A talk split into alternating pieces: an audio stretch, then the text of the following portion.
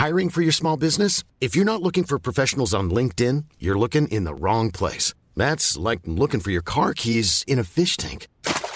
LinkedIn helps you hire professionals you can't find anywhere else, even those who aren't actively searching for a new job but might be open to the perfect role. In a given month, over 70% of LinkedIn users don't even visit other leading job sites. So start looking in the right place. With LinkedIn, you can hire professionals like a professional. Post your free job on linkedin.com slash people today. Do they sell Marc Jacobs or Chanel in this grocery store? This is Flop Culture.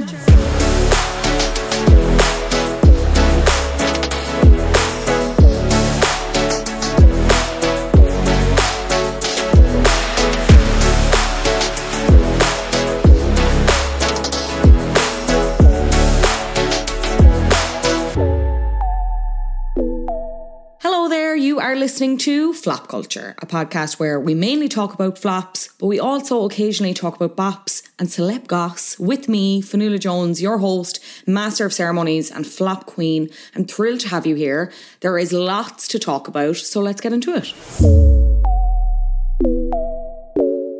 Glen Powell and Sydney Sweeney. Are they? Aren't they? Who are they? She's everything. He's just Glen. Uh, yes, they are two actors. You might have seen Glen probably most recently in Top Gun Maverick. Sydney Sweeney, breakout star of Euphoria, in lots of other bits and bobs, kind of defining herself as like a secondary style icon to like Zendaya in terms of the stars from that show. Uh, most recently just walked uh, at the Met Gala, looked incredible. There have been a lot of rumours around their relationship status, Glen and Sydney. So they just finished filming a rom com together called Anyone But You.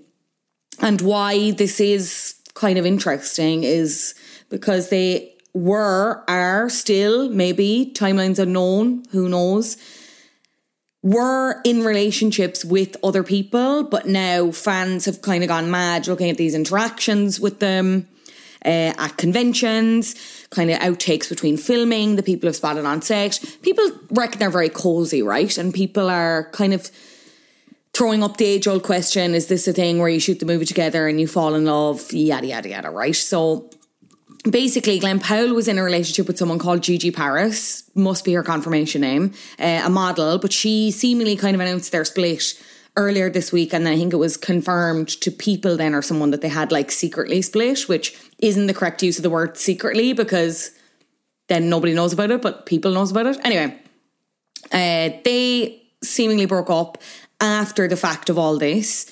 Sydney is currently engaged to a man named Jonathan Davino, but there were loads of pictures of him circulating the internet around the time that all of these other rumours around her and Glen were coming out. Uh, basically, showing photos of him carrying a load of things out of their house, seemingly. So then people were like, oh, okay, they're doshed. But then they were photographed together very recently, as in like a couple of days ago, going for dinner after those initial photos. So maybe they're not. But she is also apparently not wearing her engagement ring anymore. So read into that what you will.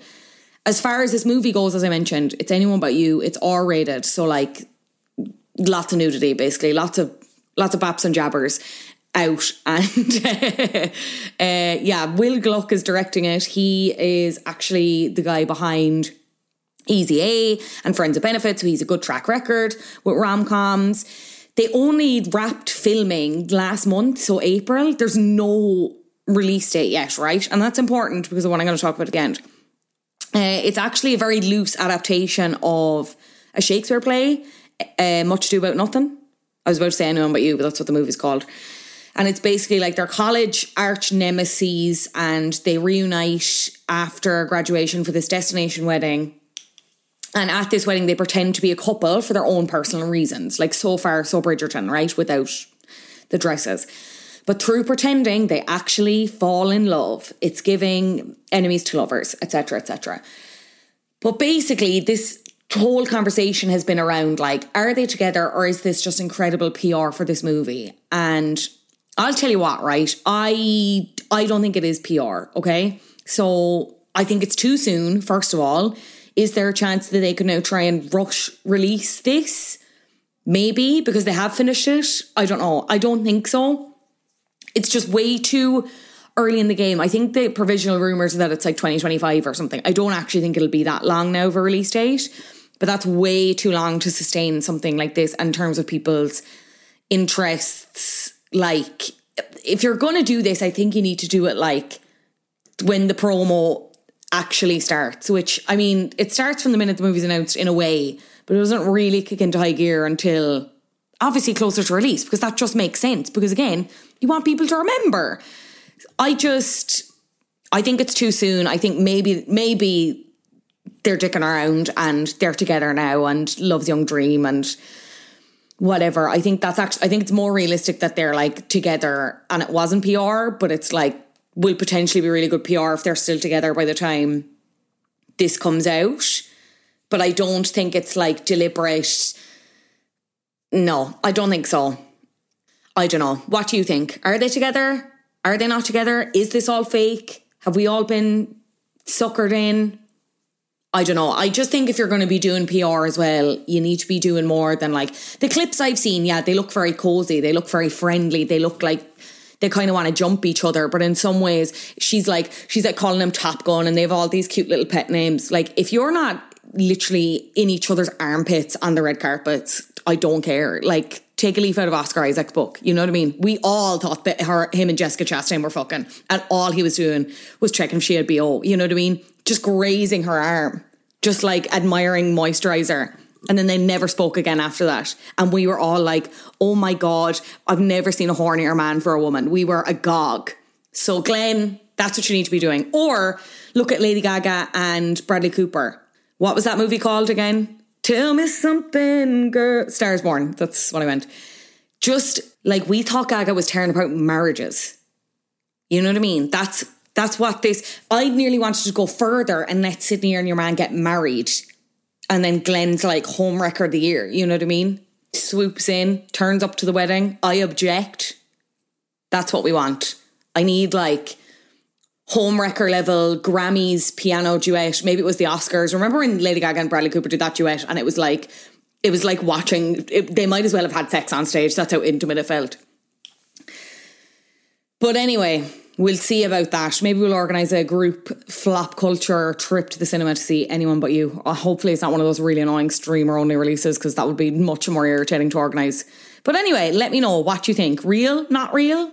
Get in touch at flop culture underscore pod everywhere on social media. So last week I got to go behind the scenes at Angela Scanlon's Ask Me Anything and sit in on I thought it was this week's episode, but it's actually next week's episode. So you might see me the audience if you're watching. The guests are unreal. The interviews are so, so good and really caught me off guard. Because you know sometimes you hear you hear it's going to be a certain guest and you're like, okay, I know everything about this, but like it might be a little bit of a laugh. There were some people on the couch this particular week that I was really I learned so much about them and kind of fell in love with them even more.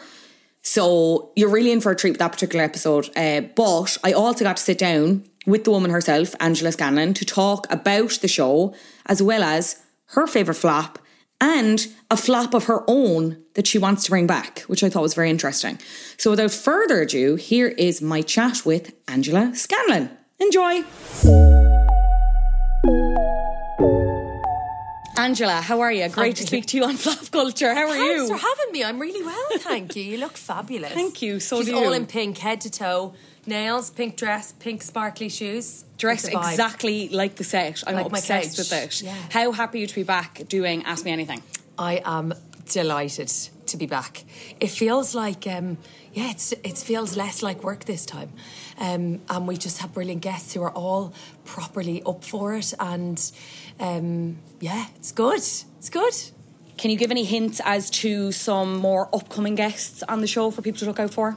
Well, next week is a mixed bag. Uh, in the best possible way. I love a mixed bag. Um, uh, is Dermot O'Leary. Love Yeah, it. love Silver him. Fox. Sil- my well, fave. yeah, he's a busy silver. Silver. E. Uh, yeah, hair. Des Bishop, who is absolutely Who is a a silver, silver fox. fox, yeah. yeah, and Jacqui Hurley has just taken over di- di- di- Sunday game, so it's like a yeah, nice, nice mix and lovely uh, synergies between all of them. Love the word synergies. I love it too.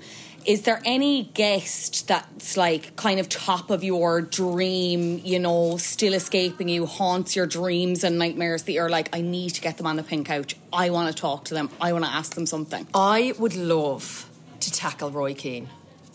I'd love to. He's so terrifyingly brutal that I feel like that if you if you could break him in an interview, I think that would be quite an achievement. Truly, absolutely. One for the CV. Yeah. Did anyone surprise you this season with what they shared? Anyone kind of caught you off guard? I mean, Majella O'Donnell caught me off guard because you know I opened by saying what like pick one, pick one, th- pick sex, drugs, or rock and roll, and she went straight for sex. She was, which I just was not expecting. I thought she'd bat the question away and we'd just move on. And um, yeah, she told us she's into medicinal marijuana. Um, she yeah, talked quite in like a bit of depth about her goings on with Daniel in the room, and that just was not like Daniel leaves fifty pound notes on her pillow when he goes away. I was like, babe, I feel that's offensive, but she didn't. She thought, no, it's nice, it's lovely, which it actually kind of is. I'm raging I don't get money left on my pillow. Yeah, no, he sounds like my dream man. If he wasn't before, he is now. He's fully dream legend. Oh, yeah. Love him. Love him. Angela, the show is called Flop Culture. It's all about our favourite flops. So I have a question for you that's kind of two pronged. You've obviously done a lot of TV, uh, extensive broadcasting work. I'm wondering if there's a project that you were involved with that, you know, maybe was axed before its time or was unfairly criticised by critics that you feel so strongly about and think people should give another chance. Oh, I feel so. oh, You don't even have to finish the question. Robot Wars was a show that I did with fellow Irishmen for the BBC. For three, we did three series, right? It was a reboot of a show that Craig Charles had done back in the day. Oh, was- I know it. Angela, Okay, you don't need to tell me. okay. I loved Robot Wars. Our one or that one? Both. Okay, fine. Um, so anyway, I felt like we were just getting into our stride. We were th- three series in. We had now, like now, we had a couple of million viewers every Sunday evening. Anyway, they put us up against Blue Planet, Blue Planet, which was David Attenborough, and it was also a family audience, which was what ours was. But anyway, sorry, I, this is not about me. Well, it kind of is because it was obviously a job that I lost, and I'm still furious about it. But actually, I just feel like that was it was a show that showcased STEM. We were starting to see girls come through with their family and building robots. And yes, some of them were bins with lids on and a brush for an ax mm-hmm. But like there was a kind of, I don't know, there was a heart and there was an innocence and there was a purity to that show and a wild destruction and an outlet for that. And there aren't that many outlets that are dressed up as family entertainment. Yeah, I could have been a scientist only for the fact that it was cancelled. So I hope they, I hope they bear that responsibility. Exactly that. And then very quickly before I let you go, Yeah. is there a, a movie, album, TV show that you love that people think is terrible that you will defend till the end? Avril Lavigne. Controversial, okay, right. Now, I don't know if she's widely criticised, but I, I do hear people rolling their eyes and see them rolling their eyes at Avril Lavigne. But she was pivotal in, like, at a very angsty moment for me. And I feel like she's underrated. Mm. Like, everyone bangs on about Taylor Swift, and yes, you know, she's a thing. Yeah. It's happening. Yeah. But Avril Lavigne, I just feel like maybe was just a bit before her time. Yeah. And like absolute belters and bangers and quite like, yeah, she was feminist and glorious. And I think she should be cooler. She is cooler than she's given credit for. That's what I'm Absolutely. saying. Justice for Avril Lavigne. Play Let It Go for, uh, or Let Go even. Okay. I'm, a, I'm exposing No, myself as a fake Avril fan. Menzel. Idina Menzel. Ladies and gentlemen, Adele, the wickedly talented Adele Dazeem. Adele Dazeem. Okay, we could sit here all night making Yeah. noise at each other, but you Okay. do have a show to present. I do, Uh, yes. Angela Scanlon's Ask Me Anything. Go stream RTÉ Player, watch it. A pleasure to speak to you. Thank, Thank you so you much we for shake hands? being on Flop Culture. Yeah, let's Thank shake hands, even me. though no one can see this. Those nails are low. Oh my god! Look at your commitment to the vibe is insane, and I'm here for it. Thank you. A huge thank you to Angela for chatting to me for Flop Culture. Angela Scanlon's Ask Me Anything airs Saturday nights on RTÉ One at 9.30pm. And if you missed any of the episodes so far, you can catch up on RTÉ Player. Now, I think it's time to get into this week's flop, don't you? Female friendship can be beautiful. It can be enriching. It can be fulfilling. It can be enraging. It can be so complex. And for years, we've watched female friendships play out on a small screen, from soap operas to teen dramas to reality TV franchises. One show that stands head and shoulders above the rest, however, in my opinion and my guest's opinion, The Simple Life, a reality show that brought its stars, Paris Hilton and Nicole Richie, to another level of fame. But in doing so, it also put their friendship under a microscope. Joining me to discuss The Simple Life is writer and podcaster Sophie White. Sophie White, thank you so much for joining me on Flop Culture. How are you doing? I am great because I have been steeped in our this week's flap for um, a couple of weeks now. Actually, it's been so exciting just revisiting the uh, noughties uh, decade in which I came of age and uh, the golden age, I believe, of celebrity reality TV. Yes, it really like they just watching this. They don't make them. They don't make them like it anymore. That's for sure. What did you pick? The Simple Life. oh, with Paris Hilton. Nicole Richie, if anyone needs reminding, I mean, I'm surely not, because it was completely iconic and remains iconic. What's your first memory of it? So I was trying to think about this on the way over. I was like, what where was I actually watching it? Because it was a Fox um, production mm. originally and then it moved to E later. Um, I think I was watching it on Sky and it was like out in 2003, which was the year I uh, was leaving school and starting college. And I don't, I just, I wasn't like hugely, I wasn't like devouring it at the time, but like Paris Hilton as a presence was just like she was kind of omnipotent. She was kind of, you know, she was in the water supply. She was just in the air we were breathing and had been for several years, mm. like as this heiress, it girl of New York.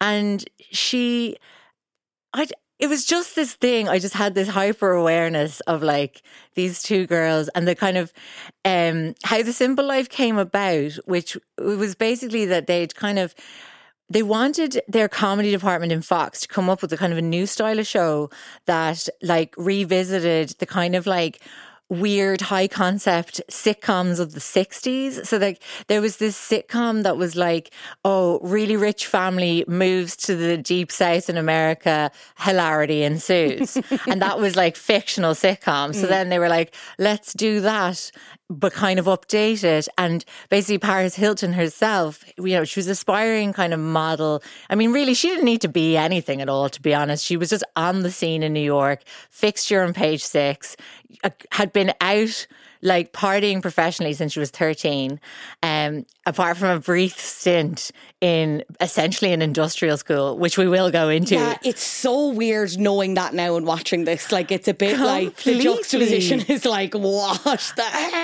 It's crazy. I know. So she went into this, she was in meetings with Fox already, meeting with just like the casting director of like the department, you know, that kind of way. Mm. And basically, this casting uh, director just kind of fell in love with her and was like, you know, she's kind of a total original. She's lives essentially in this alternate reality, makes no apology for it, and is kind of naturally sort of like hilarious. Um, now, I don't know if that's slightly overstating things. I definitely think Nicole Richie was just an integral part of why that dynamic was so mm. funny. But basically, they kind of blended those ideas. They said, like, like, hey, let's get Paris um, to each season kind of like go and spend time um, in like, you know, kind of quote unquote, like, you know, country America, um, doing kind of menial labor. Mm. Again, with the 2023 lens, it's really bizarre because actually you know that she spent a good portion of her teens doing menial labor yeah. in these really, really toxic, abusive environments that her parents had sent her to to try and like kind of just stem the partying a bit. But anyway, so the first series, they needed her to team up with someone. And it's really funny now because the narrative at the beginning of the series was oh, Nicole and Paris have been childhood best friends. Nicole is the adopted daughter of Lionel Richie, and she is like basically come up in a similar like state of like extreme privilege. And so they were supposedly lifelong best friends, but actually she was about fourth on the list of like who was going to come to do the simple life of Paris. And there was other people that they'd floated was like Rod, one of Rod Stewart's Kimberly daughters, Stewart, Kimberly yeah. Stewart, exactly. Uh, another one was like the Johnson and Johnson heiress. Um, can't remember her name. She sank without a trace, presumably. but anyway, Never to be mentioned again. they finally got Nicole Richie on board, and thank God because their dynamic is totally addictive, and like the all of the humor like really stands up. I think. I mean, there's so many really really dodgy, like you know, just throwaway comments that we would never ever like think of using now but like at the same time like there's one where they are um so obviously basically sorry to like so I don't skip ahead. The first season they went to Arkansas and stayed with this family. And like in the very first episode, it's just like perfectly setting the tone. This family are like farming family, and they're like, you know, talking the girls through all the like the jobs and chores they're going to have to do and stuff like that. And like they're living with this family, and uh, at dinner. On like one of the first nights, Nicole Richie says something like, I hear everyone kind of just like, what do you do around here? What do you just like hang out at Walmart? And Paris Hilton is like, what's Walmart? and like everyone is just like, Do they sell walls? she was like, is it wall stuff? It was amazing. And like from there, it just it was just constantly this really fun disconnect between them and the scenarios they were being put into. So like in later series, they were like doing like traveling around the country in like their like iconic pink kind of SUV thing and like working at different kind of like low wage jobs. I mean, it's like so bad because obviously now we're like, oh my God, like people are living below the poverty line and like striving to work and striving to live off like fast food wages. But like back then it was like, oh my God, how hilarious. We're going to parachute in these heiresses and they're going to be so funny. And they really were. And they were like, some of the humor is like really like really fun and absurdist. And like you would almost think they're not smart enough for it. Mm. Like i really enjoyed the one episode when they're like working in this fast food place called sonics i've never Sonic Burger, yeah. yeah yeah. I'd never heard of it. Apparently, it's supposed to be very nice, I think, but I have never had it. So and so they Get in were like you have helloculture@gmail.com. Tell me about Sonic Burgers now. get in touch, guys.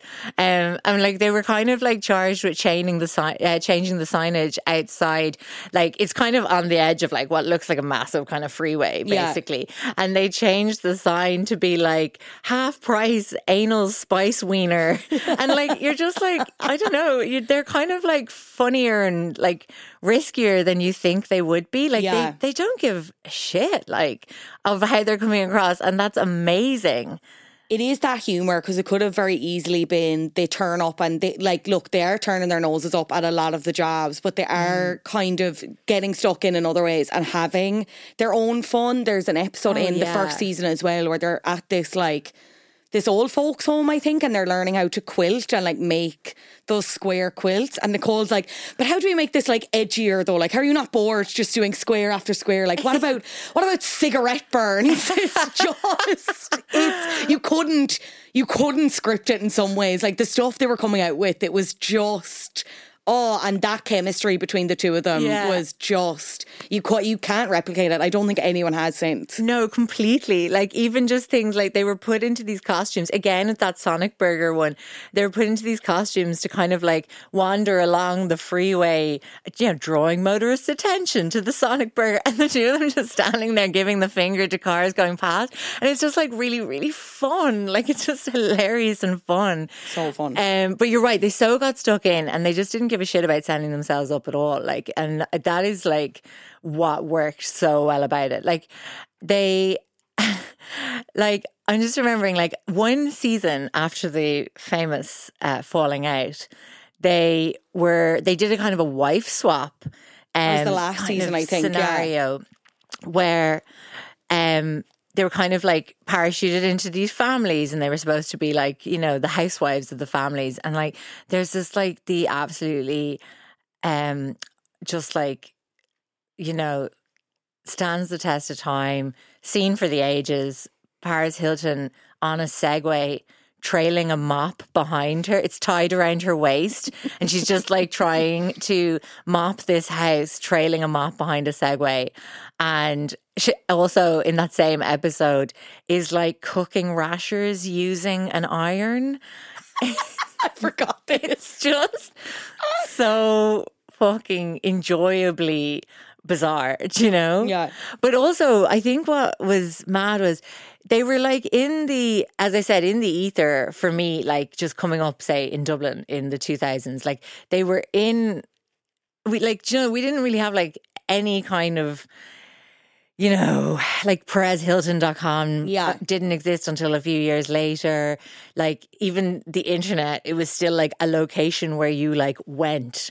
Like I'm going online. Yeah. And like you had to wait like you know, four hours for like some absolutely skanky image from rotten.com to download and stuff like that. So, like, how I had ex- access to any news about them, I'm still kind of hazy on, except hmm. that they were like, they were everywhere. And the funny thing is that it wasn't until going back and like Paris Hilton's obviously documentary and memoir are like recently out, and also going back and just like revisiting it all for this, I was like, it's actually their real life trajectory was like so like unbelievably dark mm. around the time that they were filming this like f- like fluffy, light, funny TV series. And like I didn't know this for example that like so they both were just like mega partiers all through their teens and like they were getting like Paris Hilton was getting like paid appearances before she was even of age to be in the clubs mm. and like making insane money to come and be in the clubs and like they were already like being like intensively scrutinized by the press mm. like if- you know, there's the famous photo of Paris Hilton out with Lindsay Lohan and Britney Spears. And it's really funny because they are now emblematic of the wronged women of the noughties mm. that were all revisiting their stories and being like, oh my God, we absolutely chew them up and spat them out. And and then like took a shit all over their chewed up mess on the ground. Like mm. it was just like the misogyny was so rampant and and really like perpetuated by women as well as men. Like you know, it was, you know, we just had this incredible appetite for their lives and it just incredible internalized misogyny towards them. And um so like there was times when Paris was like a teenager, like 15, 16, where they talk about how her mom, Kathy Hilton, um Sorry, we haven't even said she's heiress to the Hilton fortune. I mean, I think we all know. I think most people know. Just like, Like, for any if you're aliens here- that are listening and are like, wow, this Paris girl, she seems interesting. Wonder what her deal is. I think we're oh, here- Nepo baby. Oh, thwarted again. I feel like anyone who's on pop culture has like probably an encyclopedic knowledge of all this. Um, so, you know, Kathy Hilton was like doing things like ringing the New York Post when Paris was like 15, 16 to try and find out where her daughter was because she knew that photographers for the Post had a better idea of where her daughter was than she herself did. And the mad thing is like Nicole was following a similar kind of trajectory as the daughter of Lionel Richie. Now she's the op- adopted daughter. She was adopted at nine, and so her biological parents, uh, the dad was Lionel Richie's like drummer. Yeah.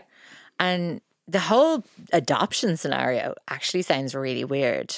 Like it sounds really sad. Like her biological parents just like couldn't argue with the fact that she would have a life of privilege and never wanting for anything if they kind of allowed the Richies to adopt her. And the Richies had been having fertility issues.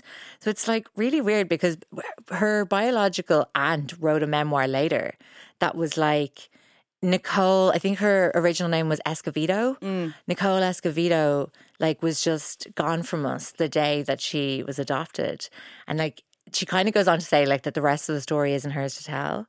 And it's very, like, sad. And it's like, oh. did those parents, like, desperately not want to, like, give her up for adoption, but at the same time, just so desperately wanted the best for her? Yeah. And then, like, the irony is, of course, that she, like, just got into drugs at the age of, like, 13, 14. And, like, I had this like total innocence about me where like I'd be hearing about Paris Hilton like partying like all night long and I'd be like, jeez, she has amazing stamina. How does she do it? Jesus She Christ. do it. And even like, I mean, the innocence of me. And I was in college as well. So like, I was like definitely uh, dabbling very enthusiastically with recreational drugs. But I think I was also like being Irish and the whole drinking culture. I was kind of like, and she doesn't look like a big drinker because she's like fucking How she not fall all over the place? Like, yeah, yeah. And she actually like the messiness never seemed to like leak into Paris's persona, like as much as it did Nicole's. In a mm. funny way, I think like we had this kind of image of Paris being like more like reserved, more controlled. And Nicole Richie was like funnier. She was the funny one, I think. But like the mad thing is that like Nicole Richie was arrested. Like her drug use had really descended by the time The Simple Life was airing in like 2003. And so um they like she was arrested for possession and she had like she had become addicted to heroin. It wasn't just like not that I'm like it wasn't just cocaine. She was serious about it, but she had like descended into Yeah. like ser- serious heroin addiction, and she was arrested for possession mm. in like say the kind of February, and she went to rehab and like had like a kind of a family intervention with like Lionel and I feel really bad. I can't remember. Was it Betty? Was the mum? I can't remember because they ended up splitting up then. They did. They had a really acrimonious Yeah. divorce, which again, like the irony being like they were trying to give Nicole a better life, but then she had to Brenda. Brenda. I knew it was something Close B. enough, B, yeah. um, yeah, she then had to like basically be like uh, hamstrung yeah, yeah, between yeah. these two really volatile like people who hated each other basically. So anyway, she was like arrested, rehabbed, and then shooting the simple life a month or so later, which is totally wild. And like looking at her on the first season, she seems like they're really, really embodying the kind of carefree, like, well, Nepo baby, you know, extraordinaires. Like in the very first scenes of The Simple Life, they like casually drop like 50 grand shopping. And um it's like, like The Simple Life really revels in the like money side of it. Yeah. Well, should they come into their going away party, which is like hilarious because they're going away to shoot. It's not like they're going away to shoot a TV show. You know what I mean? they're even on a helicopter. Like it's just Oh like, yeah, completely. And bananas. Uh, it's so fun for like Housewives fans as well because like Kyle's at the going away party know, and you're like, like, oh my god, she loves to make an entrance. I know I'm her aunt. I'm like, I know you from Real Housewives of Beverly Hills. Like, you are way more than Paris Hilton's aunt, Kyle. Do not do yourself down. You are an icon of reality TV yourself. And yeah, you're right. It's like in the garden of this fucking mansion. Mm. Like it's unbelievable. And I think it's kind of interesting as well because like Clueless had been out a couple of years before. And like we had this kind of uh, sort of prototype of this, like, of the really young, wealthy girl and the kind of the fun, the humor, and like the the f- like fun of it. So I think that there's kind of like a connection in that, like why we still we didn't resent them, really. Now, Yeah. maybe we weren't thinking deeply enough. And certainly a lot of TV critics were thinking a bit more critically about it. But like as an audience, I don't remember feeling resentful of all their shit. I was just like, oh, this is just absolutely gas. Like, yeah, I have a very much. I only got into it around the the third season when they were doing the mm. internships. Oh, yeah. so I think it was on T four. Now, I obviously knew of them previous and knew of the show, but just couldn't access it because of telly and whatever. Yeah. And I again, I remember thinking it was like a bit gas, and then kind of watching this first season back for this, I was like, uh, it's a bit like the fun is still there, and I still really enjoyed it. But it's so it's it's funny that kind of split and watching it as an adult and being like, this wealth is quite simply absurd because Yeah. of their connection, because of the humor, because there was still such a thing in like, yes, okay, you are this insanely wealthy nepo baby. I can never relate to your life, but they're still doing like the juvenile kind of teenage things, as you mentioned, like they're writing the anal on the board and stuff, or like can't just trying to get with boys and they're out in the cl- like they're out in the club and like Nicole's like I'm such a slut, whatever. Like and Paris is like ha, like cackling along as she's kissing like her second or third fell of the night. Like I'm just like that Yeah, was yeah. like we were all at that in ways as as teenagers. Like you know what I mean? It was it. Their friendship was so relatable. Mm. Like that was it was mad how similar. Apart from all of the like, I suppose like top quality class A's. Um, it was Yeah, that re- wasn't relatable to me That personally. wasn't as relatable, but like all of their just like hijinks, taking the piss out of each other, um, and just like you know. Occasional bitchiness. There's that like infamous scene where so like everyone knows that like Kim Kardashian was essentially like an assistant to Paris Hilton, and like organized her wardrobe. Like and look, it's just how someone needs to study that trajectory. Like I know the wheels within wheels of American reality TV is so enjoyable. Mm. Like, because you're just going through these kind of like you're combing through the annals of reality TV and just like looking at how it all spiders out into like just spin off after spin off, spin offs within spin offs. It's so funny. Like, um, so when they, uh, oh God, yeah, their their going away party was insane. And then like the year that the show came out, like so much happened to them just within that year. Like I said, like Nicole Richie was like I presume experiencing heroin withdrawal, like while like being quippy and hilarious on, on this reality show. And like then it was later in the year that the Paris Hilton sex tape leaked. Um, so the show was like slated to air in like I want to say December, and um, the sex tape leaked just weeks ahead of the show, which led to like conspiracy theorists being like, "Okay, it was an inside Is this job." PR? Yeah, yeah, yeah. yeah, yeah. Uh, but like, it definitely from. I mean, I definitely think it wasn't. I think no, it I don't think it was either. you know, revenge porn, like clear and simple. And it was basically her ex boyfriend, who was a lot older than her, Rick Salomon. Rick Salomon. Wait for it. Pamela Anderson's uh, husband twice over. Um, again, wheels within wheels. Like, what is it with Rick Salomon's proximity to leaked sex I, tapes? yeah, it just seems like the worst, man. The Oh, worst, the man. So bits of the sex tape started leaking in dribs and drabs, and then it kind of emerged that um, it was actually like a longer tape that was Yeah. like 40 minutes long. And so eventually Rick Salomon managed to like monetize this leak and uh, called it, like literally packaged the sex tape and called it One Night in Paris. Do you remember that the most bizarre aspect of this entire incident was that it was dedicated to those lost in 9 11? Do you remember that? That was like a title card at the beginning of it. No.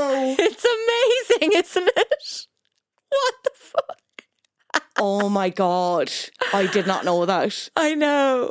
It's That's one of my favorite facts ever. That is criminal. yeah. Yeah. it's so amazing. It's amazing. That's a good one for a pub quiz now. There you go. There you go. Jesus There you go. Quiz masters everywhere. Uh, listen out. Yeah, that I don't really remember the reaction at the time because I think I was too young. But again, it was like the repercussions even in popular culture, like that. The stain of that stayed for so many years, but it had a big impact on Paris and Nicole's relationship as well, didn't it? Yeah, yeah, definitely. Like, well, even just going into it. So the show itself was actually aired like soon after that. Hmm. And like, it was funny. Like, obviously, in their, like, going into the show, it was so much like this is Paris Hilton and her sidekick. Like, Nicole Richie was just not as well known. And yeah, like Paris had the infamy, and also there was a kind of a bit of a narrative, I think, in the kind of eh, public consciousness of like the Paris is the hot one. Yeah, And like, which is grim. and like, you know what's so grim as well? Like there was definitely like a bit of discourse around like Nicole Richie's body. And Yeah. I mean, the woman is like you know, at the age of like 23 or whatever, very slender. Yeah. I mean, not that like like, fundamentally straight sized. Like yeah, just, yeah, Like not that like body shaming is ever okay, Yeah. but like it I remember that being like a really insidious message that like leaked into my psyche a bit that like this woman was considered un, like her body was unacceptable and like was constantly being like drawn in comparison to like the very tall very thin Paris Hilton. And like then I mean later there was like Nicole Richie like dropped loads of weight and um, that's a shit phrase. I apologize for using that phrase, but she became incredibly thin, and then, of course, became the con- the quote unquote concern in the media, you know, and so basically, constantly her body being picked over. But pri- right before they aired the show, um, to go back to the sex tape for a minute, like they did kind of try to kind of do something with the narrative, you know but it was mad just how like insanely unacceptable it was for a woman to like you know own her sexuality in any way. And obviously paris she, she didn't own that bloody sex tape being leaked and she did not consent or participate in any way.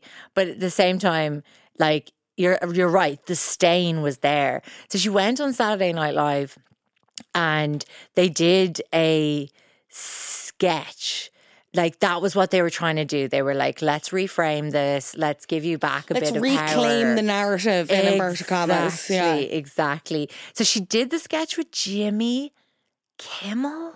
Fallon, I think. Okay, I knew it was a Jimmy. Ah, they're all They've too many they're all white men who have talk shows. Like Yeah. there's just Yeah.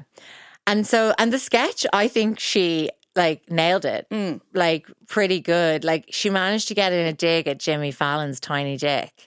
Um, like that's what.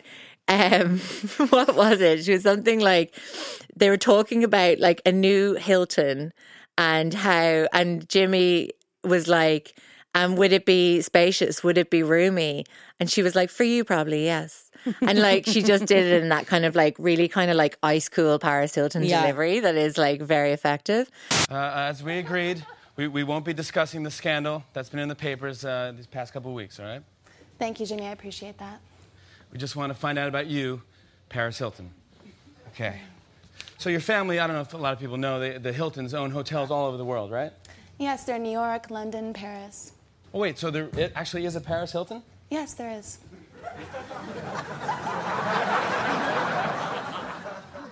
Is it hard to get into the Paris Hilton?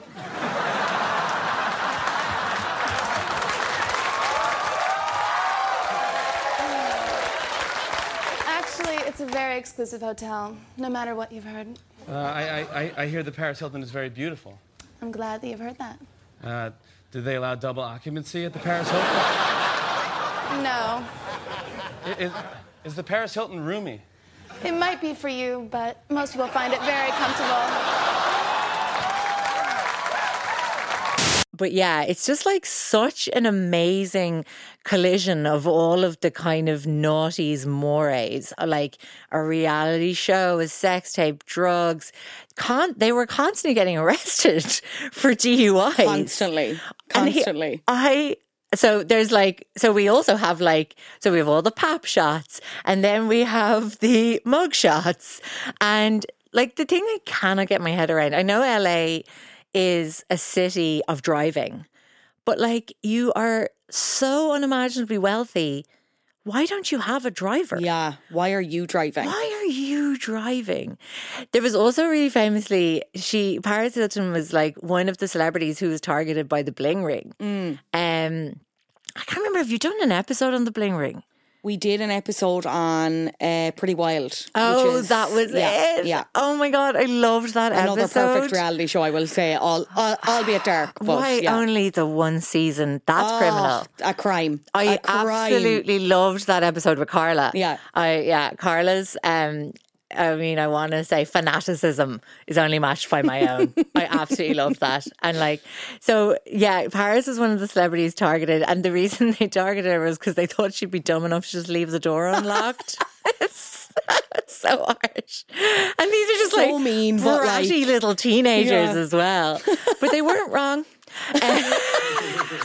they were, in fact, proven right. Well, yeah, basically from like some kind of Google Maps, they managed to work out a kind of a like a gap in the compound where they'd be able to like scramble in, and then they just found a key under the doormat. The classic. I mean, again, so you are too rich to be doing that. Like, give your keys to someone else. Like, you know what I mean? Surely, uh, get a lockbox. Like, you know. the security? Why is there not a guard on the gate? But then they didn't even need to use the key that was under the doormat because lo, the door was open. Oh my god! And like, I think they actually hit it repeatedly. And there was definitely some story about how like they stole something like 40 or 50 grand's worth of like clothes, jewelry, Yeah. everything. And like, it was quite a while before Paris noticed she was being robbed. That's how wealthy I want to be that I don't notice that I'm actively being burgled. Like that I'm not noticing shit going missing. Like that's Yes. that's a comfortable level of wealth, I think. Oh, completely. So anyway, I mean, like obviously, I su- suggested the simple life because I am just obsessed with celebrity friendships and celebrity fallings out. Um, and so, like one of the most famous, I believe, ever is the parting of ways of Nicole and Paris. Now, obviously, because they were contractually obliged to be best friends, they couldn't quite part ways. No. they couldn't make a clean break. So what happened was they did like three seasons of the simple life happy out happy days. But like there was rumblings mm. that like oh they're not talking. Oh sources close to.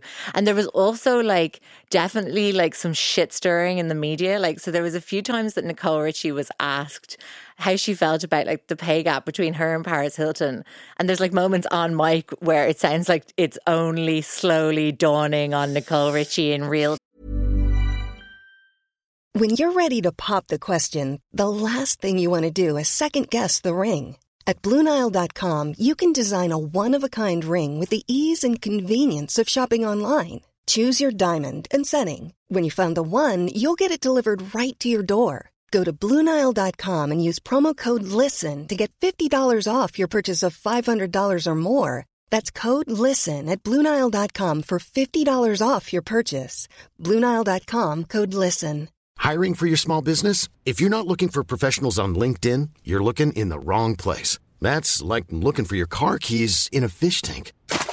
LinkedIn helps you hire professionals you can't find anywhere else, even those who aren't actively searching for a new job but might be open to the perfect role. In a given month, over 70% of LinkedIn users don't even visit other leading job sites. So start looking in the right place. With LinkedIn, you can hire professionals like a professional. Post your free job on linkedin.com/people slash people today. Time that there might be a pay gap going on. And she's there, like, really bewildered. And she's like, We've never discussed it. You can just see, you can hear the scales falling from her eyes. So, yeah, it's then that they just split. Paris just started this kind of really smart campaign of like bringing her grievances directly to the media instead of the network. Um, so she kind of like announced what felt like apropos of nothing that she wanted a new co-star and kind of floated a few ideas for who that might be. And then obviously that started up the news cycle of like, oh my God, what's going on with Paris and Nicole Richie, the most famous best friends in the world at this point. And um, so then she did the like absolutely perfect Paris line. I want to get it up here properly because it's just so, so Quintessentially Paris. it was just perfection. Basically, she came out with a statement being like, I no longer want to do the simple life. Nicole knows what she did. That's yes. a yeah, yeah, I remember this. that's yeah, a yeah. kind of a, a, a kind of paraphrasing of the exact quote, Mm. but just so brilliant to immediately like just shots fired. Nicole knows what she did. Immediately, the whole world is like, what did she do? We must know. And even to this day, very hard to find any concrete Mm. reason. But the rumor, if it's true, is spectacularly vicious on the part of Nicole It's- Richie. Evil. I was, I was going to say borderline evil. It's kind it's kind of just truly evil. Like It's truly evil. it's incredible that they were able to come back from that. Like the true testament to female friendship. Woo! Female Woo! friendship endures. Yeah. So the rumor was that Nicole Richie was hosting like a party, like a watch party for one of Paris Hilton's um, appearances on SNL, and then at the party. Screened the sex tape to all their friends. It is like it is female bitchiness at that's excellence. Female bitchiness excellence. and it's peak it's peak that year it's peak you know like feminism doesn't exist what is mm. feminism never heard of her Yeah. i'm just mad and i fucking hate her and this is how i'll get back or whatever like it's just I know. it's a shame really because the show did really kind of derail after that like i think the first two seasons are like peak i did enjoy interns and then that the wife swap series is the fourth i think i said that was the last one earlier which is wrong No, there's The a fifth, one where they is- reunited. yeah So And I- like the Wife Swap series was basically a remedy to the fact that they were both were still under contract. and they So couldn't really be together. They could not be together. That makes sense. And like, yeah, yeah. And so what also strikes me about the screening party is that like Nicole Richie of that time, she really was a shit stirrer. Like mm. the sad thing is you could totally picture her doing it. Now at the time she was like, no, why would I want to watch someone I know having sex? Like, just no. I've known her since I was a child. I just Fair, don't want yeah. this. But at the same time, like Donald Trump, who'd known Paris Hilton since she was a child because he was a family friend, uh, said openly that he had watched the sex tape. of course. That's the other thing in terms of like just famous weirdos orbiting this family with Donald Trump, Michael Jackson, uh, close personal Oh, friend of the. Hiltons. Yeah. And like practically like a godfather to Paris Hilton. It's Paris Hilton does have a bit of Teflon about her. Mm. Like she does manage to kind of shed a lot of like the weirdness as she moves through life. Do Yeah. you know that kind of way. even the way she's managed to rebrand now has Yeah. been like there's there's a masterclass in that like and how she's just been like and that's not to say obviously everything the shit stuff she went through was shit I'm not disputing that but Absolutely. it's as you said she's She also just perpetrated a lot of shit. Yeah, but that's the thing, and it's still people are like, and she's acknowledged it in a way, not really a good enough good enough way, in my opinion. Other people may disagree, but it's kind of funny then because it's just like she's still like catnip for the gays, catnip for the straight gals, catnip oh. for everyone. Like there's something so fascinating and still like likable about her in a way that I just find so strange, and that other celebrities have not gotten away with. I know, and she should be the most irritating person alive. Yeah. but she's somehow not quite. Um, like after the the feud and the bust up, as you said, they did the wife swapping series, and the opening of the series, they were like, "Gals, look, we'll deal with the fact that you're not talking and you hate each other's fucking guts, but you just have to do like." One scene together and like they've they managed to get them in a cafe they would not sit together. And they both entered the cafe and sat in different places. And then Paris ordered a cookie to Nicole's table that said, Good luck, bitch. That's amazing. Sorry, and so then good. later, Nicole smashed that cookie on the ground outside in the car park, which was amazing. And like, like it has to be said, all throughout this, Paris, she may at this point in 2000 and like 2008 be on her like 50th fragrance. That would be very believable Yeah. and plausible. She, the woman is like literally railing through fragrances, clothing lines, DJ appearances, like I the entrepreneurial spirit. You can't argue with No, it. absolutely not. Like, yes, she started like not even ahead in the race, but like in a different race altogether. Mm. But she made a new race. she made a new race, exactly. But oh my God, she flung her image behind everything you can imagine. Mm. Paris Hilton shops, Paris Hilton like beach resort.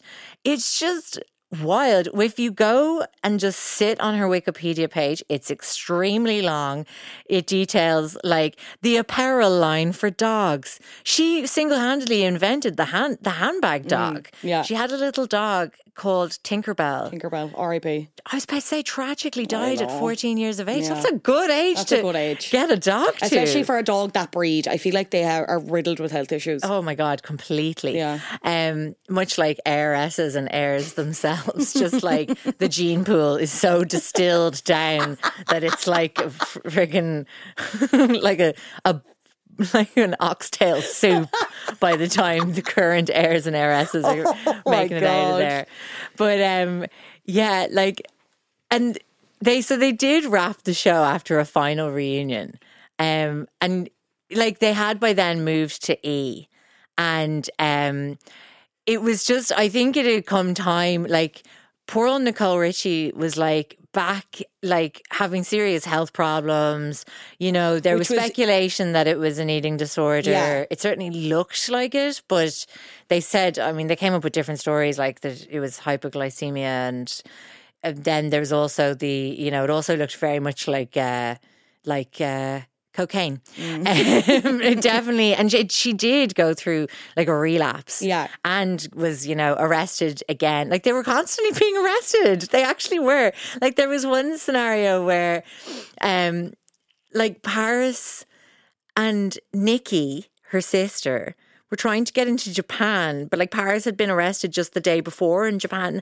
had a bit of a rule about that Yeah. Like, you As you'd imagine, yeah. yeah, but at the same time, weirdly, like for all of the chaotic arrests and especially like loads of drug possession, I never came away from Paris Hilton with this like image of her as like a mess. Mm. She's just so incredibly controlled in how she presents herself that like she like I said, Teflon, she managed to just kind of skim the surface mm. of the like much murkier waters. You know what I mean? Yeah, it's funny how the conversation was always on Nicole and like her struggles in a way that Paris never really got. As you said, it was us being like incredible that she's able to stay out that late. I would be in bed. I want to go to sleep even thinking about her. I know. It's so like it's just we were adding two and two and getting seven. Yeah. I mean, yeah. We're some of the way there, but just just not quite. Yeah, just just, not quite. not quite. And then like uh, you know, Paris went on to have like another like I think incredibly iconic spin-off series, Paris Hilton's Search for BFF. My new BFF. Yeah, my new BFF, which was just again such an amazing dig at Nicole Richie because at this time they were very separate, like in the kind of late noughties. Um, like Nicole Richie was like rehabbing her image somewhat, getting into down. fashion. Yeah, she was yeah. with Joel Madden at this point. Things were getting serious. Yeah, yeah. And um and she kind of she kind of like zipped up her Mickey a bit, you know, in terms of like the sound bites. Yeah. Became less outrageous. She was just like, I mean, look, she was growing up. Yeah. Like that's the main thing that she was, was happening. over that game in a way that Paris never will be. And I don't say that as a critique, but it, it's just a fact. Like Yeah. it's there's like Paris likes being famous, enjoys being famous, enjoys the benefits of fame Yeah. in that per- of that particular Yeah. brand of fame. and is willing to play the part of Paris and is willing to leverage it for every single cent that it's worth. Cent being the operative word. Yeah. 95 fragrances and counting. I don't know. She was doing more than one There fragrance. can't be that many smells, is what I'll say on that. There just can't. And I like perfume. There cannot be that many different smells. There can't. I know, but like, and again, like on the Teflon side of things, like as you said, like there's like serious, serious, uh, like dark crimes and missteps in Paris's past that like she's really managing to bulldoze through much discussion of um like her past racism and things like that in this new like you know power renaissance that she's having um so do you know this story about the storage unit I oh I don't. so I don't think so. I think it's around the 2008 mark, but like, please don't come at me for that date. uh, listeners, hello. Roughly, Hello. ish. This is addressed to you. Yeah. Please be nice to me. I, like I said, the woman has a sprawling Wikipedia Yeah. page that is impressive. But basically, she had a storage unit, presumably because she just literally had accumulated too much stuff. And even after the bling ring made a bit of a dent, she had to outsource. So she had, you know, put like clothes and oh, jewelry and all this kind of stuff, but also loads and loads of like personal videos, VHSs. And it was like the time of the camcorder and the digital, you know, with the little DV tapes and stuff like mm-hmm. that. And I think, like, obviously it was pre smartphone, but like, or, you know, they were coming out around that Yeah. time, but like, she had basically hard copies of loads and loads of her life, like videos and notes and everything. And basically, she just neglected to pay the storage unit fee and like let that bill kind of mount up. So then the owner of the storage unit, I, I presume, tried to reach out, but I guess maybe it's hard to reach Paris Hilton Yeah. to penetrate several She's layers of out, minders. yeah. She's always out. Like what he should have done is r- rang the New York Post I just and been like, tell her that she owes me two hundred dollars. It was something tiny like that. It was like a few hundred dollars. And so basically, the owner of the storage unit seized the contents and Mm. under contract or whatever, under the agreement, it seemed like he was he was able to do this. And then he like auctioned it off for the highest price.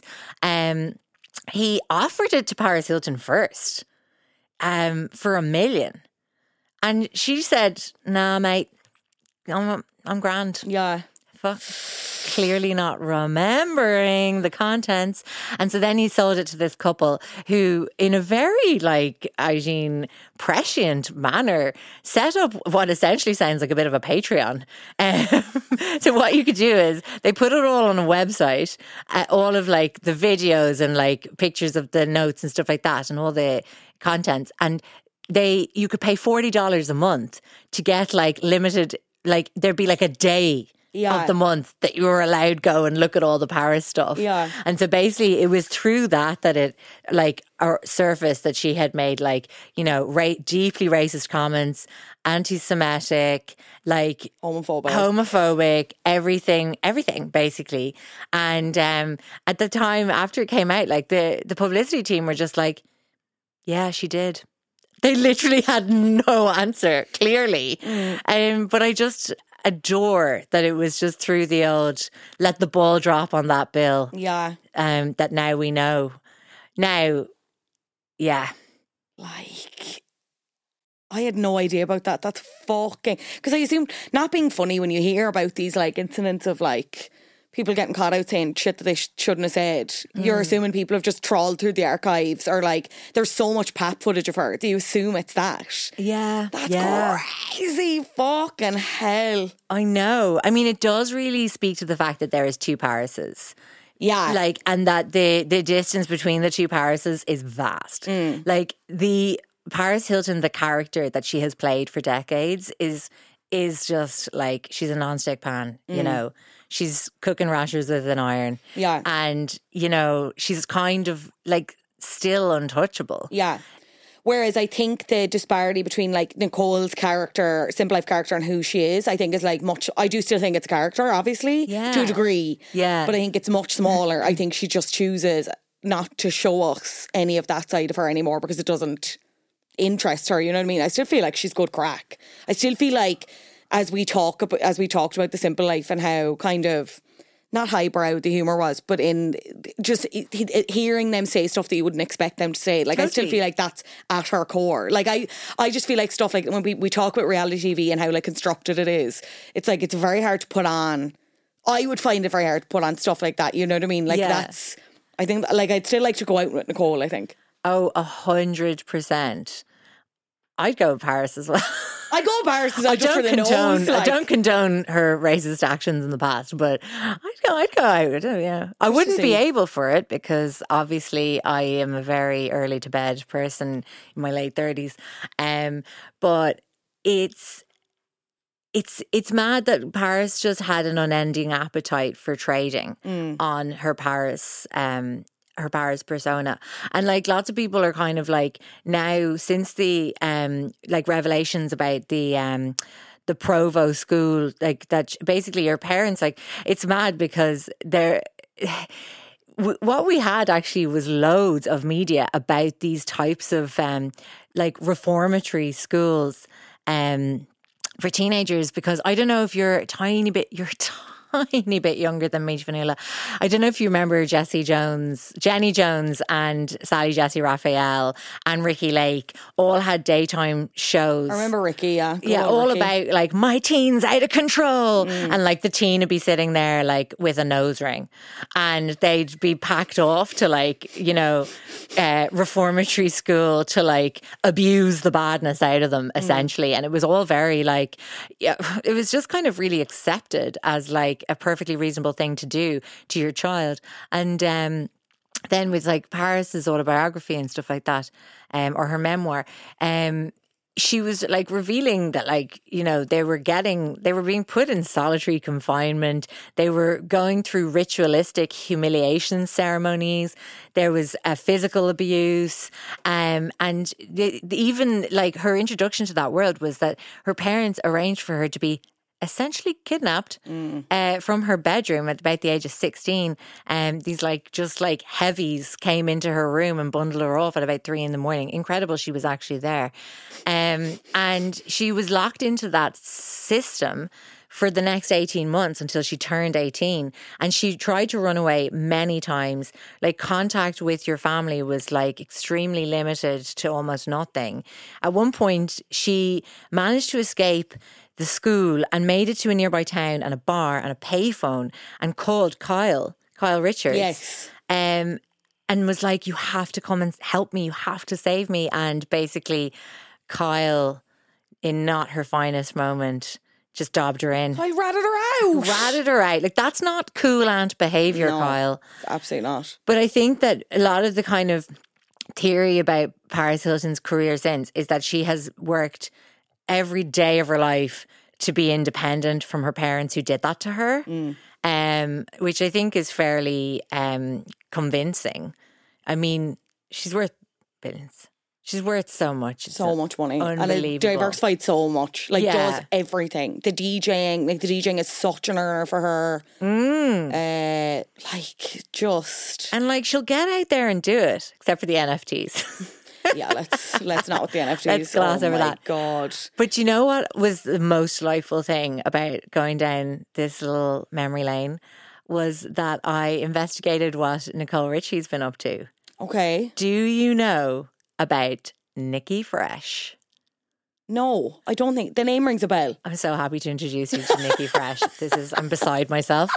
So, uh, as you know, um, she married Joel Madden from Good Charlotte. Hilarious. Their breakthrough hit was "Lifestyles of the Rich and Famous," Yeah. and was them mocking the rich and famous.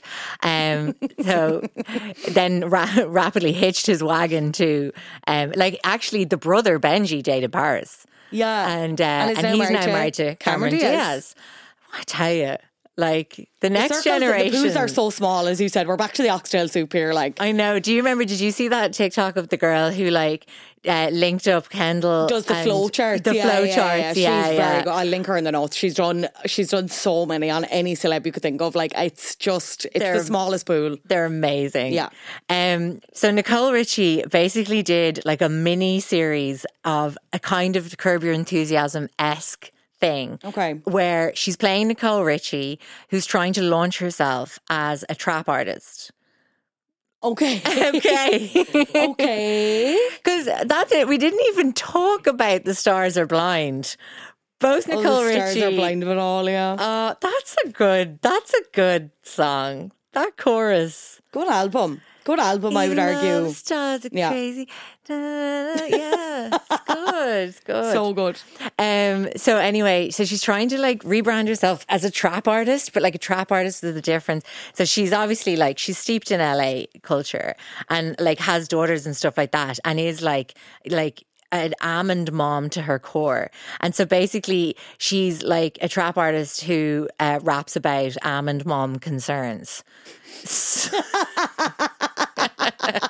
Okay, I love this. I'm on board. For example, you know, like buying the misshapen, ugly fruit and veg at the market. Um, is one of the themes of one of her songs. Right. Do you want me to bring one up and play it to you? please. Okay. So, and the opening, so it's a TV show and there's music. And the music, I'm, I'm just going to say it, like, it's not bad. Now, I will say that I really know shit about trap. Right. Like, I remember when Beyonce, like, had a bit of trap on, um, Lemonade. Yeah. And like, I remember people discussing how she was really bad at it.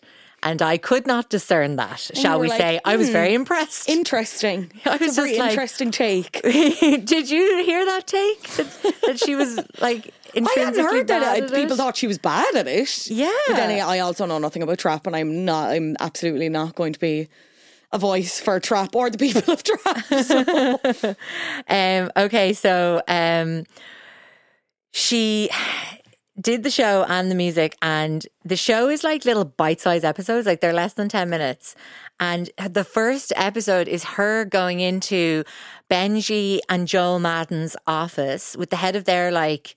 wh- What would it be like A and R guy, their label or whatever, yeah. yeah, and she's pitching the idea of her as a trap artist along with her assistant, and um, the the guys in they're just not convinced, shall we say? Right. Um, and it's it's just she's amazing. Like she's brilliant at playing herself. It's absolutely class, and the production um, values of her music videos are stunning. Okay, let's see. This one now is called Nikki Fresh and it's bees tea.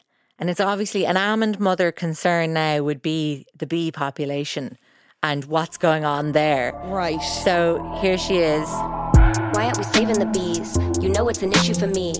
Up in the hives, trying to survive, we treat them like an enemy. They're sparking the cycle of life, keeping the planet alive. Pollinating, no complaining, two milli flowers alive. Apples, pears, vanilla, coffee, almonds, avocados. Watermelon, cabbage, ooh, we really hit the lotto. A pesticide, homicide, and we'll be soon to follow. Cause if these bees are gone today, then we'll be gone tomorrow. Very um, almond mom concerned. She's making a lot of points, guys. We're not thinking about the bees, the environment. I know. I honestly But that's what I mean. Like, I think she is, I think she's very able to laugh at herself, but in a way that is so s- different to the way Paris does it. You know what I mean? Like, Yeah. it's just, I think there's actual humor at the heart of of Nicole. Nicole. Like, Yeah, I think she is just such an inherently funny person. Like, I wish that she'd kind of like done more for us to consume. Like she did like yeah, they both did a bit of quote unquote acting. but like I'd love if like do you know the way Lily Allen's in Dreamland now? Yeah. And like Apparently not supposed to be very good. From whatever I know, sorry to be the that. I haven't watched, so not my opinion, but all the bite-sized chunks look so fun. everything looks really good. But yeah, It I does was look messaging someone about it good. recently, and they were like, "Do not be fooled. It's bad." Oh. Sorry. The thing is with Lily, someone like Lily Allen, I just, I just want to watch her. Yeah. You know what I mean? She's extremely watchable and I'm rooting for her in a way that I don't really under well, I do do understand why, but in another way I'm like, you'll be fine without me rooting for you. Like or you'll be fine without an acting career, you know what I mean? But She doesn't think of me at all. like oh, I, that's why I just it's the same thing. Like I think Nicole Richie has this like unending watchability, and I just I'm like sad that like she never like I don't know like got on Parks and Rec or something like that. Mm. I feel like she would have really excelled. But I think it's kept her perpetually interesting in a way that Paris isn't anymore because we know everything mm. about her or near like almost everything about Paris. Whereas like Nicole, it's like because she became the cool, low key fashion girly in the same way that like with Mary Kate and Ashley, it's like you're desperate to be like. I know you're cool, but I wish you were more public about it. And I wish I knew everything about you and tell me about the cigarette trays at your weddings. You know what I mean? Like that. gagging for more on them. Yeah, Please, guys, Truly, give like- us. that's a fly in the wall reality show I'd want, but oh, we will never get. We'll ever. never ever get it. So sad. And but I suppose like they were absolutely wrung dry as as preteens. Also fair. Also so fair. All fair. of the millions of films, like millions. can't even think about it. Name a country and they've made a film based around that country. Like, Yeah, it's yeah. just- it's nuts. Oh yeah, I know. Could you ever see um, The Simple Life coming back either with the two of them or not? Like, is there anyone else you'd like to see do a similar style of show? Or are you just like, let it be? It's perfect. It's a perfect time capsule and it's perfect with them. It's so perfect with them that it, it would be impossible to top. Also, like the tone would jar so much now. Do you know what I mean? Like another little like lo- lo- love to revisit it is a, a show from around the same time called Rich Girls. Do you remember Rich Girls? I've heard of it, but I don't think I've watched it. Um, it's Ali Hilfiger, Tommy Hilfiger's daughter, and her friend. It's gone. The name is gone. Her lesser known friend. And they're like 16, 17, and they're just like flying around New York, Manhattan in the back of their driver's car, mm. planning prom on their cell phones and like, you know, just spending money, just like, just insanely overt consumerism and like grotesque displays of wealth. And I think if that was to happen now, like there would be protests in the streets. Do you know what I mean? I think so, yeah. It was uh, Jamie Gleicher, daughter of Leo Gleicher, uh, the founder of Innovation Luggage, a company with a net worth of $10 million. oh, he's no Tommy Hilfiger. No, really, truly not. Like, that's notable cameos that occurred during the program included American Idol judge Randy Jackson, who ran into the girls at a Los Angeles eatery, former president of the United States, Bill Clinton, who attended a special screening of the World War II film Proud, a project Hilfiger produced, uh, and Ali's famous dad, who invited his daughter to, work, to his workplace to critique his junior's line. Oh yeah, I remember those scenes where they're in there with the fucking designer teams Yeah. and they're just like, I don't know about that. I wouldn't wear that tank. I wouldn't wear that. Like just being absolute doses. Yeah. Unbelievable doses. Um so yeah, but I just feel like yeah, as a concept, I just can't see it like working now anymore at all because I just think we've all had our eyes open now. Why don't we just close them? Yeah. Guys, have we ever thought about just closing our eyes and just forgetting everything about it? Actually, having said that in the same breath, I'm going to completely contradict myself. That's fine. like, That's what this podcast well, is about. To the like, Housewives is us consuming like grotesque displays of wealth. Yeah. With and it's so funny because like I know some people who won't watch certain ha- franchises but they'll watch like like Bev Hills is obviously Beverly Hills is obviously the main example because that is standard. just like yeah because it is just or like Dubai is the latest one now where it's like Dubai makes Bev Hills look like fucking I don't know somewhere in Dublin like you know what I mean Right, like, Emmerdale. but in terms of yeah in terms of the level of wealth and stuff Wow. um but they nearly some viewers kind of nearly see it as like another character to be able to see that like luxury on it because for some people I know it is for me sometimes I'm watching something and I just like I like the colours it's like a baby sensory video or something but it's them uh, hawking around bags or like the clothes and stuff you know what I mean Yeah, yeah. And and just the houses. I'm obsessed with the houses. yeah there's Like- that level of escapism there I suppose You know, in, in Sex and the City, the movie, Mm. the first one, like to this day, I just need to know what happened to the penthouse they bought. Like, I just, it was, I couldn't cope with the fact that they let that penthouse go. It ruined the whole movie for me. I still, like, when did that movie come out? Like 2012, 2010? Yeah. I still think about that penthouse at least once a month. Like, do you Where is it? Do you remember the wardrobe? yeah oh Yeah, that's the dream yeah. And How had, could you let that go? They had a courtyard, but it was a penthouse. I just can't. I just still think about it. And then they ended up in that disgusting, like brown leather walled mausoleum. sick Sick. I Ugh, hate but you know what I look like did really like about and just like that was that there was a lot of property porn because she was shopping for a new place. Yeah. And like I thought that was like a genius insert on the part of the like creators. I was just like, they know that they need to deliver some like sexy interiors like to help us um tolerate. Help Sophie White specifically forget about the penthouse. How do we distract her from that? Please i need to heal. They knew i needed to heal. Um but yeah like i would love a and you've done a brilliant episode on this which i loved fade street. Oh. I'd love a Fade Street Simple Life kind of collision of like some Irish celeb friends. Like yes jo- Vogue, please do this. That would be good. I would love that. Wouldn't it? Surely that's what they just shot. Remember they were just filming. So they were filming something recently. Anyway, if it's not that, I'm going to be really annoyed. But yeah, that's like what I would like God, to see. Please God. Just like Des Bishop, Bishop's work experience, but it's Joanna Gold, like yes, where they're working as lifeguards in pools and stuff. Like Always remember him with the Hoover. yes,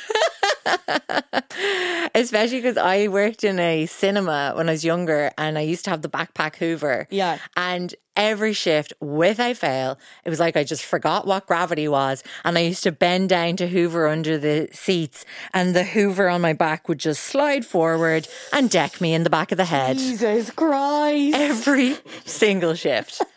It's amazing. I probably have some kind of like, like long term I didn't want to say head it, injury. but maybe, maybe. um, you have a new book coming out. I do. Tell us all about it. So it's called My Hot Friend. Um, I brought Great it with title. me because Adam's laughing here. He he loves it. love the title. I actually cannot claim credit for the title. My editor named it. Amazing. We'll Yeah. out your editor. Originally, it was called The Revenge Ship, and I like that as well. yeah, well, I'm yeah. She, we My both. hot friend is more. I don't know what the word is. Like It's just a little bit like you get a faster understanding. Immediate, yeah, yeah, it's a bit yeah. more immediate. But actually, funny enough, because like you and I were at Celebrity Memoir Book Club, Yes. live shows this week, and we're both big fans, obviously. And I swear, like the kernel of the idea for my hot friend came from Claire Parker of Celeb Memoir Book Club. there you go. Yeah. So do you remember? So I don't know if you're a long time listener. I'm. Uh, I've been listening since since the beginning. Not to brag. Uh, No, I only got in around Olivia Munn. I think. So. Oh, you absolute blow in, but I'll tolerate it because I'm a housewives blow in, so I do understand. It's very hard when like the fandom won't accept you. Yeah. It's not fair, um, like especially because you're putting in the work. You are. um, but anyway, back back in the day on Celeb Memoir Book Club, Claire had this like falling out with a, a friend. She broke up with a friend and like talked about it hilariously candidly on the podcast endlessly. I can't remember. I was a patron as well, so some of it might have been behind the paywall. Yeah. But she talked about how she was attending a wedding and basically the friend that she'd fallen out with was from the college friend group. Um, and the college friend group like had not been willing to take sides, which as we all know is enraging. Like when your friend continues to like someone that you hate, unacceptable. No. it dr- it drives me insane. Yeah. and um, so she was disgusted that the friends wouldn't take sides, and then there was a sort of a wedding in the group coming up, and like she she had this whole thing about like essentially like um Khloe Kardashian's revenge bod. Um, she needed to do like a revenge life so that when she went to this wedding, like all of her shit would be together. She would just like look amazing, you know, and she just like she'd be Have loads to talk about. Yeah, yeah. As you said, her life's in order. Like her life's in order. She's moved on. She's thriving. Yeah. And so that was like kind of the beginning of the idea was this whole thing. I just felt like there's a whole canon in the rom com sphere about breaking up with your romantic partner. And we have the whole social script. Everyone knows what to do. And it's treated with the gravitas it deserves. But friendship breakups, it's just this kind of hinterland of like, what are you supposed to do? Nobody's taking it as seriously as you are, which is outrageous because it's harder than a divorce, I'm certain, though I have never experienced divorce. Um, and so that was kind of the the idea from my hot friend was like, it's about three girls, Lexi, Joanne, not named after Joanne McNally, slightly maybe. Lexi, Joanne, and Claire, and they've all broken up with their friends for different reasons. So, like, Claire has the classic school friend WhatsApp group. And she's known these girls for years. It's a kind of legacy friendship. You know, the way you're in those groups and like you don't you're never leaving. It's jail. It's purgatory. yeah, yeah, And like, I actually, through writing the book, got talking to loads of people who had left that, those groups, and like, um, and it's definitely a real thing. Like, it's a kind of a crossing the Rubicon of like, do you stay or do you go? And like, a lot of those friendships, they literally materialized out of uh, just logistics and geography. You were live, you lived in the same area, you went to the same school.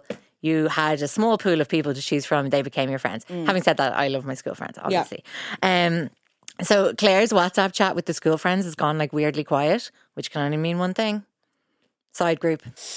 And she's getting super paranoid about it. And then, like, so some of this, like, I kind of enjoy how low stakes it is, but like at the same time, that's what these friendship breakups are. Oh, 100%. Like, if you explain them to somebody, it's like, it's, you know, somebody's. never life or death, like, is the thing. No, but it's it But feels, it feels like like, it. it. exactly. And so then Joanne has just had a baby and is going through, which I really related to this story a lot. Like I had my baby before anybody in my friend group had had babies, and I just felt so cut off from them. I just was like, none of these people have any concept of what my reality is like now. And that's really hard to deal with. Yeah. And like new motherhood is fucking lonely time. Like I think there isn't a woman or a person who's become a parent who doesn't feel disconnected from their old life. And then the kind of most kind of I suppose like fun catty bitchy storyline is Lexi, who is like a celebrity best friend. She has a podcast with her best friend Amanda, and um when like so they've basically completely monetized their friendship. They're like performing their friendship for an audience of thousands. Uh, it's kind of inspired by the Call Her Daddy falling out that I like devoured and followed assiduously. Um, and so their their breakup's extremely public, and basically for all of those different reasons, each of these women need a new best friend. And there is, I don't know, like again, as I said, it sounds weirdly low stakes, but I think female friendship is like underexplored. And I think we're kind of getting there. There's way more like fun stuff now, kind of, but also like it's sometimes so kind of minimized or it's really like boiled down to like women are bitchy, which is really irritating because we're not, we're complex bitchy creatures, you know? Um, we have many shades of bitchy. and um, so and like, I kind of just wanted, like, there's things like Claire's best friend is engaged, and I can't, like, I cannot overstate how much fun I had writing about when your friend gets engaged, and like, just They how, lose their minds. how batshit it all becomes so rapidly. So, like, everything in my hot friend comes to a head on a um, pre hen hen do. Jesus. It's not even the yeah. actual hen, Yeah. and they're in Ibiza. um, so that's the book. Like it's it's fun. Like it's supposed to be fun. But It there is fun. there is a content warning as well. Like there is kind of more serious elements. Like um, there's definitely a lot about mental health and mental illness in the book, um, which I suppose like might be a little surprising given the cover. But I kind of think all of these books that I write, where I'm definitely like I'm out to have fun and I'm out to entertain and like just make something that's really easy and escapist. Like I just because I love those novels myself, um, but I think I always kind of like track some kind of themes through them, whether it's like alcoholism or like um grief eh, or any of those. Like there's always kind of like yeah, this as I said, I'm a complex.